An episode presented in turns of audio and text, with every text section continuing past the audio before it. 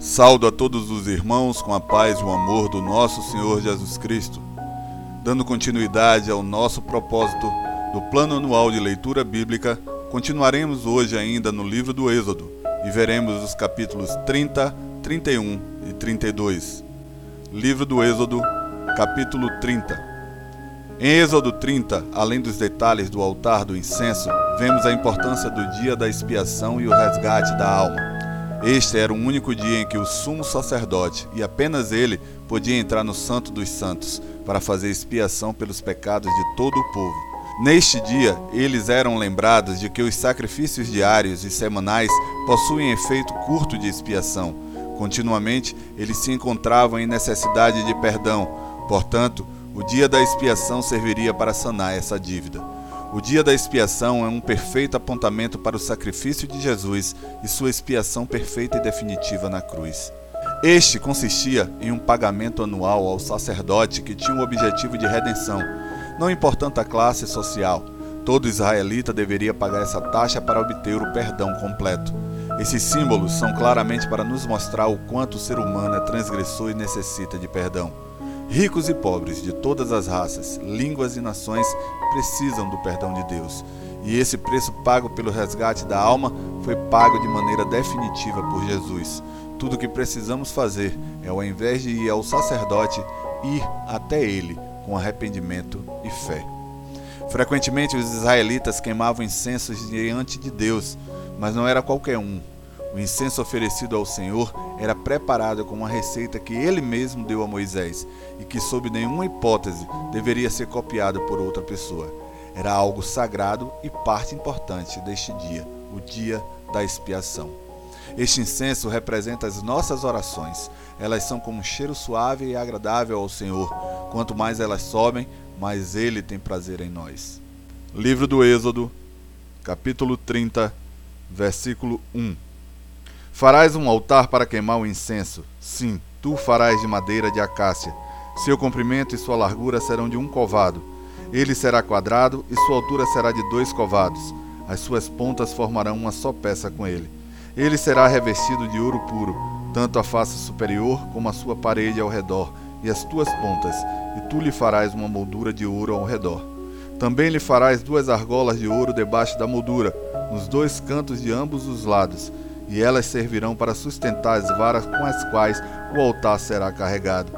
As varas também serão de madeira de acácia, revestidas de ouro. Porás o altar diante do véu que está diante da arca do testemunho, diante do propiciatório que está sobre o testemunho, onde me encontrarei contigo. Arão queimará o incenso das especiarias sobre ele. Ele o queimará todas as manhãs, quando puser em ordem as lâmpadas. Também o queimará quando acender as lâmpadas à tarde o incenso será queimado perpetuamente diante do Senhor, através de vossas gerações. Não oferecereis outro incenso, nem holocausto, nem oferta de cereais sobre este altar. Tampouco derramareis ofertas de libação sobre ele. Uma vez por ano, Arão fará expiação sobre as pontas do altar. Fará expiação sobre ele com o sangue do sacrifício da expiação do pecado. Uma vez no ano, através de vossas gerações, ele é santíssimo ao Senhor. O Senhor disse a Moisés: Quando fizeres a contagem dos israelitas para o censo, cada um deles dará ao Senhor o resgate da sua vida, para que não haja entre eles nenhuma praga por ocasião do censo. Ao ser recenseado, cada um dará meio ciclo, segundo o ciclo do santuário. Este ciclo é de vinte geras, meio ciclo é a oferta ao Senhor. Quem for recenseado de vinte anos para cima dará a oferta do Senhor. Quando derem a oferta do Senhor, feita como expiação por vossa vida, o rico não dará mais do que meio ciclo, nem o pobre dará menos. Receberás o dinheiro da expiação dos israelitas e o aplicarás no serviço da tenda da revelação, para que sirva de memorial em favor dos israelitas diante do Senhor, para fazer expiação por vossa vida. O Senhor disse a Moisés: Farás também uma pia de bronze com a base de bronze, para servir de lavatório. Tu a porás entre a tenda da revelação e o altar, e despejarás água nela, com a qual Arão e seus filhos lavarão as mãos e os pés. Quando entrares na tenda da revelação, ou quando se aproximarem do altar para ministrar, para fazer oferta queimada ao Senhor, eles se lavarão com a água, para que não morram.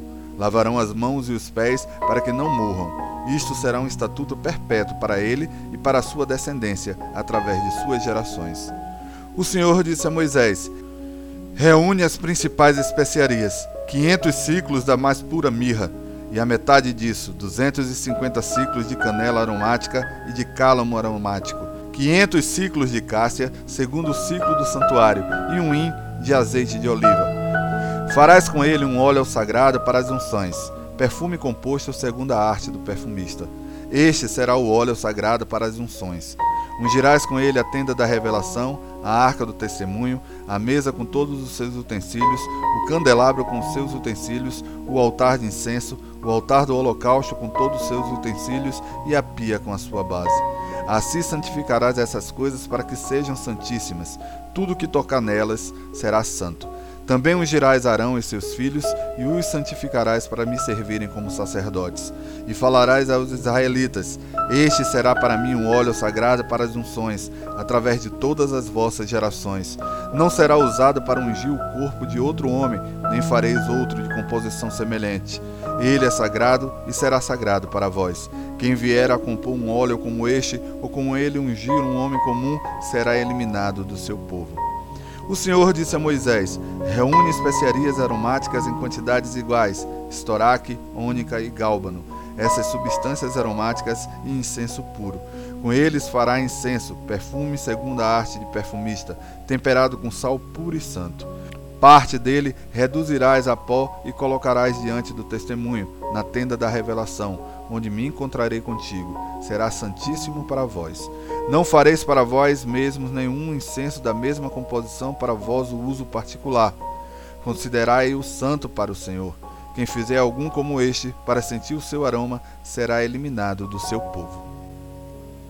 Livro do Êxodo, capítulo 31 Um dos profundos ensinos de Êxodo 31 é o fato do Senhor nos mostrar que em sua casa não apenas as pessoas que têm dons espirituais ou ministeriais que podem ser úteis.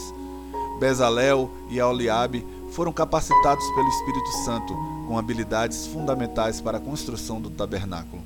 Devemos estar atentos a todos os talentos e habilidades que o Senhor nos concede e procurar entender como elas são úteis ao reino do Senhor. Além disso, vemos o propósito do sábado.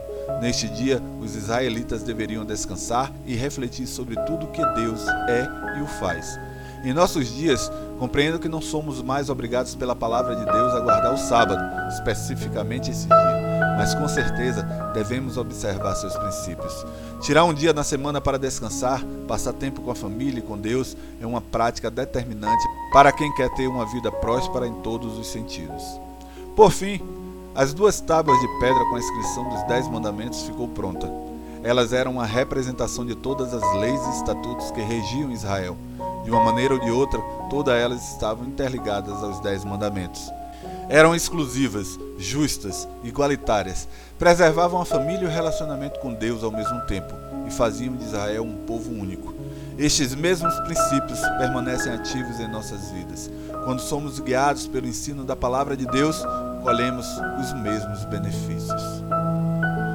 Livro do Êxodo, capítulo 31, versículo 1. Depois dessas coisas, o Senhor disse a Moisés: Eu designei Bezalel, filho de Uri, filho de Ur, da tribo de Judá, e o enchi do Espírito de Deus, dando-lhe sabedoria, entendimento e habilidade em toda atividade artística, para criar obras artísticas e trabalhar em ouro, prata e bronze para lavrar pedras de engaste e fazer entalhe madeira, enfim, para trabalhar em toda atividade artística.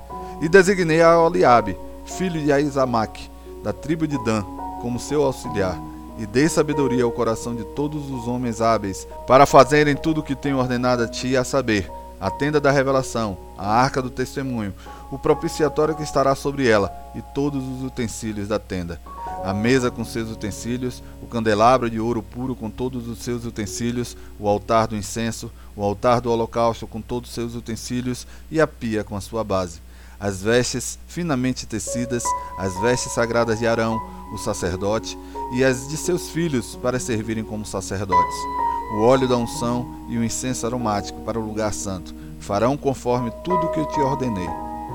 O Senhor disse mais a Moisés: Falarás aos israelitas: Certamente guardarei os meus sábados, porque isso é um sinal entre mim e vós através de vossas gerações, para que saibais que eu sou o Senhor que vos santifica.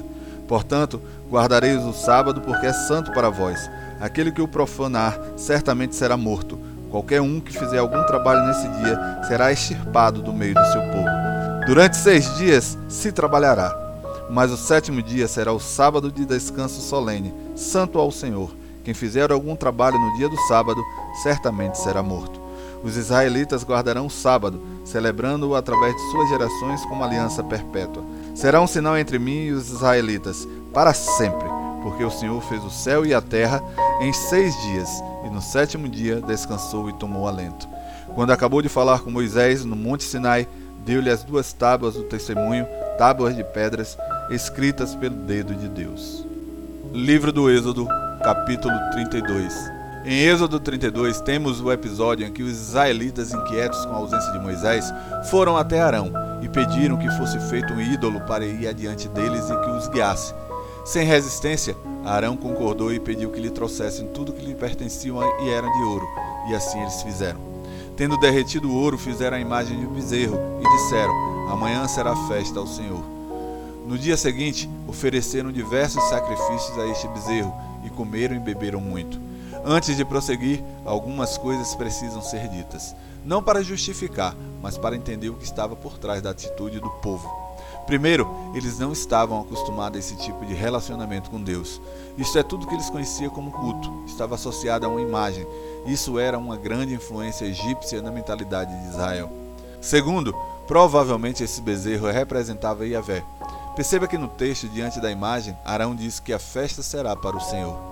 Terceiro, o bezerro foi criado na ausência de Moisés, que era o símbolo visível de Deus. No momento em que não podiam mais vê-lo, entraram em pânico.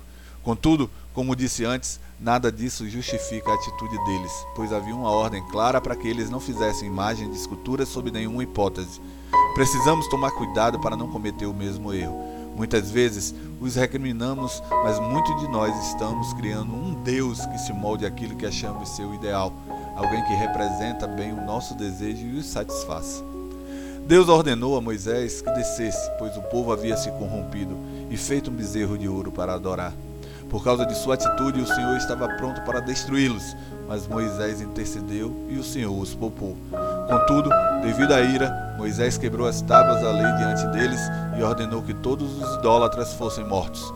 E os levitas fizeram conforme a ordem de Moisés, e todos os que adoraram a imagem foram mortos, cerca de três mil homens.